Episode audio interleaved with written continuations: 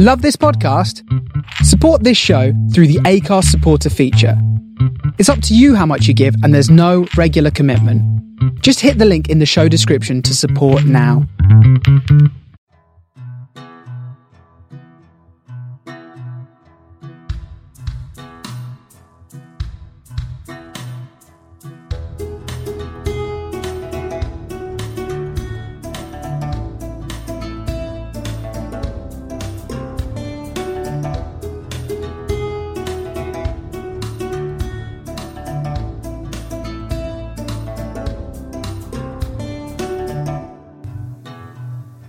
The heat of Hirondale hit as soon as Lynn stepped off the train.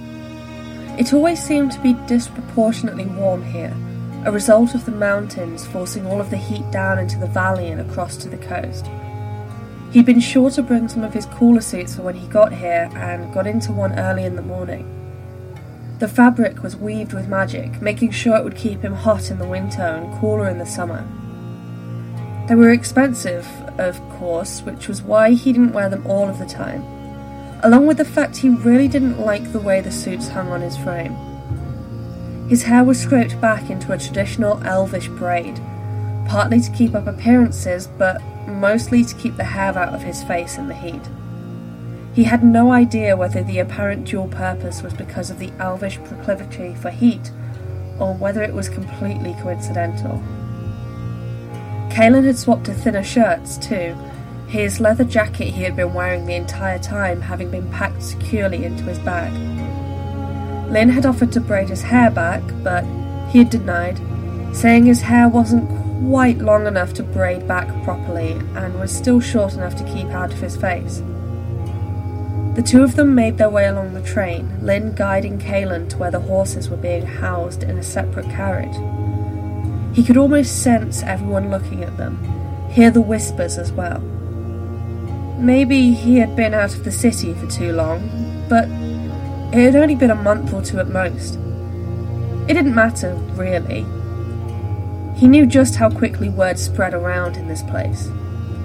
Everyone would know that he was back in town, and that never boded well. Sheila only seemed slightly annoyed at being left with other people for the last three days. She instantly walked up to Lynn, ears pinning back and tail swishing in annoyance. He couldn't help but sigh out loud. Sheila could get annoying when she didn't like you. Come on, drama queen, he joked, leading her away from the train and trying to find some privacy so he could mount her properly. uh oh, you upset the racist horse, Kalen chuckled, following along with Kiva, who, if anything, seemed happy about the time he had being so spoiled. What's up with your sister, huh? Lynn heard him mutter to his own horse, and he couldn't help but roll his eyes. Lynn used to understand the saying, there's no place like home. He used to be excited about coming home, back before what seemed like a lifetime ago. When there were people at home to be excited about. But for now, it just looked empty. The lights all turned out behind closed curtains. People had been here, of course, managing the upkeep, looking after the horses, making sure no one broke in and stole everything. Maybe that made it a little better. None of the plants in the garden seemed to have died, which was certainly a lot better than when Lynn was looking after them. Maybe he should get around to having a full time gardener before they got too destroyed and the surroundings got reclaimed by the desert. They were halfway through the front garden before he realized how quiet Kalen was. He slowed his walking, watching how Kalen slowed too, apparently without even noticing. Home sweet home, huh? He smiled, and Kalen turned to look at him with a blank expression. It was probably even worse than if he had had a disgusted look on his face. Lynn paused.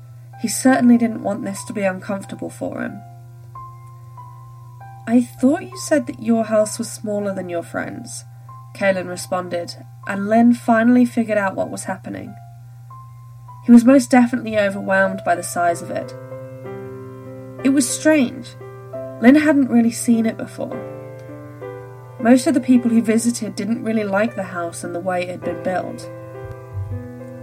The Chassé mansion was right on the edge of the city, close to the Hartis Ridge and backing up onto the small forest that was found there. Lynn could remember as a child when it took him over half an hour to walk to the edge of the city, but in the last century it had expanded out until his house was only a couple of minutes away. His father had always bragged that it was thanks to them that the city had expanded so fast. While Lynn knew there were a few contributing factors, he couldn't argue that they were definitely one of the main ones. The house had grown almost as much as the city had. His grandfather had built the main section, or so he had been told. But his mother had been both rich and bored, and so the house had expanded at an exponential rate. Wings added to accommodate his and his siblings' hobbies, more and more guest rooms as her status grew, and even a large temple right in the back of the land. Lynn could barely remember a time that construction wasn't going on in and around their land. She'd tried to match the house designs, and you could see that. But you could also almost track her current fashion obsessions, depending on the section of the house. Lynn's specific wing, holding his room along with a laboratory and a large library separate from his father's, was very heavily inspired by some of the Ackland tribes, all dark woods and red accents. He couldn't really complain, he'd always loved the style, but it was an obvious contrast to the white walls and woven textiles of his brother's rooms. It was an amazing time as a kid, bribing the architects and the builders to add secret tunnels and rooms that only he and his siblings knew about. Looking back, it definitely seemed a little pretentious. Children bribing builders with what was probably an entire year's wages. But he tried not to think about it too hard. It is smaller than my friends, he chuckled, trying to act calm despite the panic that was slowly rising in his chest. What if Kalen wanted to leave because he thought he was too upper class? What if it changed his view of him? It just looks bigger because it's longer. It doesn't go as far back as his does. Kalen nodded, but Lynn could still see his eyes darting around and trying to take everything in.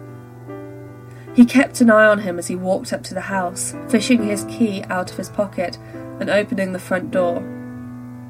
He'd had to forego the added security of the magical locks, seeing as he couldn't actually unlock them. A part of him was worried.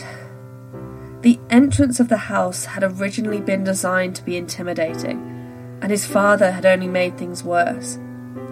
Sure, Lynn had taken a lot of the decorations down, mainly the paintings, but some of the larger statues and golden fixtures still remained. He'd at least broken up the marble floor with a few strategically placed rugs, and a new carpet ran up both sets of stairs leading to the second floor. Linz thought that it made the place look a little bit less pretentious. Of course, that wasn't something he could really learn himself. It all depended on what Kalen thought about it. Most of the, um, really showy stuff is down here ballroom, dining room, kitchen. Some of the old guest bedrooms as well, but they're not really used. Next floor is the more live in things my office, the living rooms, drawing rooms, things like that. All of the main bedrooms are on the second floor, right at the top. Lynn knew he was babbling, but hoped that Kalen wouldn't be too concerned about it. This was the first time he'd had someone actually personal in the house, someone who he wanted to tone down how pompous the house was. Usually it was business partners, and he was far better at talking the house up than he was at talking it down. So, you live here all on your own? Kalen finally asked, readjusting his bag on his shoulder, and Lynn tried hard not to make his pause before answering too obvious. I do now. Yeah. It was the family home until everyone else moved on, Lynn replied. It technically wasn't lying. Technically. He tried to ignore the way that Kaelin nodded slightly. Surely if he had known what happened, he would have brought it up by now. That's fair. It must be hard, a big house all like this. Do you have any servants that keep the place going, or is it just you? Kaelin asked, and Lynn finally took the time to guide him up the stairs toward his bedroom. There were spare rooms, of course, but a part of him hoped that Kaelin would still want to stay with him. It seemed a little manipulative, maybe, putting the onus on Kaelin to say he didn't want to stay with him. But right now, he didn't feel strong enough to give him the option straight off. Um, there used to be. I don't really bother anymore. I might get a gardener, I've never really had much of a green thumb. But the vast majority of things I can do myself just fine. The bonus of never sleeping, I guess. If I need something, I'll get someone in on one off. It doesn't seem fair to keep them on the books and never really use them, he responded, pushing the door to his room open and letting Kaelin inside. His room was definitely less grandiose than most of the rest of the house. He'd kept with his mother's original design scheme, almost monochromatic with accents of dark red scattered around. He couldn't lie, he enjoyed how it looked, and the room was definitely big enough to carry the darker shades of grey that covered most of the walls. A four poster bed dominated most of the room, looming above him and also hitting the ceiling with black velvet drapes hanging from the crossbars. He would be the first to admit that it looked kind of like a stereotypical villain's lair, but it was still a good look. If Flynn was being honest, he was slowly cheating on his resolution of not bringing his work into the bedroom. Most of the actual work was either completed in his lab or his office, sure, but there was a definite creep of some research books into his personal shelves in here. He always told himself that it was just in case he got a dash of inspiration in the middle of the night, but it was probably just laziness and unwillingness to take things back into the office when he was finished with them. It's a really nice room, Kaelin finally said, and Lynn turned to see him looking around. He didn't seem too surprised or too put out by the sight of it. So, how many guys do you bring back here? Lynn couldn't help but blush, ears ticking down a little in embarrassment as he moved to put his bag down on a dresser to prepare to unpack from the trip. Um, not many, believe it or not. Usually don't come back here anyway, it's a bit. I don't know. It always seems that I'm showing off bringing people back here. I prefer to go to hotel rooms or to theirs or, you know, other places. He didn't want to continue with his thought. Didn't want to let Kaelin know the number of times he'd gone into clubs, found a guy, and been dragged into the bathroom for the quickie. So I should feel privileged, hmm? Kaelin grinned, walking up behind Lynn and grabbing his hips. Lynn's ears kept twitching, part in embarrassment and part in interest, as he stood stock still. Kaelin rested his chin on his shoulder, and Lynn couldn't help but tilt his head slightly to rest it on top of his. Yeah, congratulations. First guy to successfully talk himself into my bedroom. Definitely something to write home about, Lynn replied, trying to fight down the urge to purr that was building up in his stomach. He didn't want to freak Kaelin out too much, didn't want him to run. He didn't even have any idea whether they were dating or not, whether it was something that Kaelin was even interested in.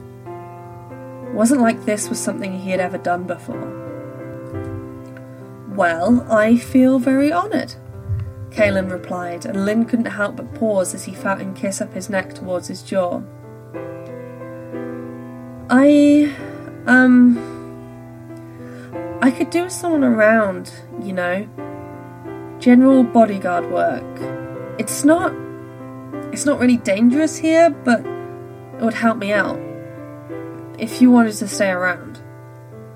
Lynn felt Kalen tighten behind him and panicked that he had said something wrong. Backpedaling usually wasn't a good tactic, but right now it felt necessary. It won't be all the time, and you don't have to stay with me. I can pay well, and there's one or two other jobs that I could really use someone around for. Some research too, if you're willing. That makes me sound like a serial killer, but it's hard to find bards, you know? Quicker journey home as well if you wanted, and. Lynn heard himself trail off at the end. Kalen was still so tense behind him, and a part of him wanted him to grab his hand and stroke his thumbs across the back of them to calm himself down, if not Kalen. It was something he'd offered before, but never really got an answer to. The pause before Kalen spoke was possibly one of the longest in his life. When he did speak, it was slow, as if he was thinking of his words carefully. I'll think about it. I don't know just yet. I don't want to give you an answer and change my mind later. But give me a couple of days, and I'll let you know.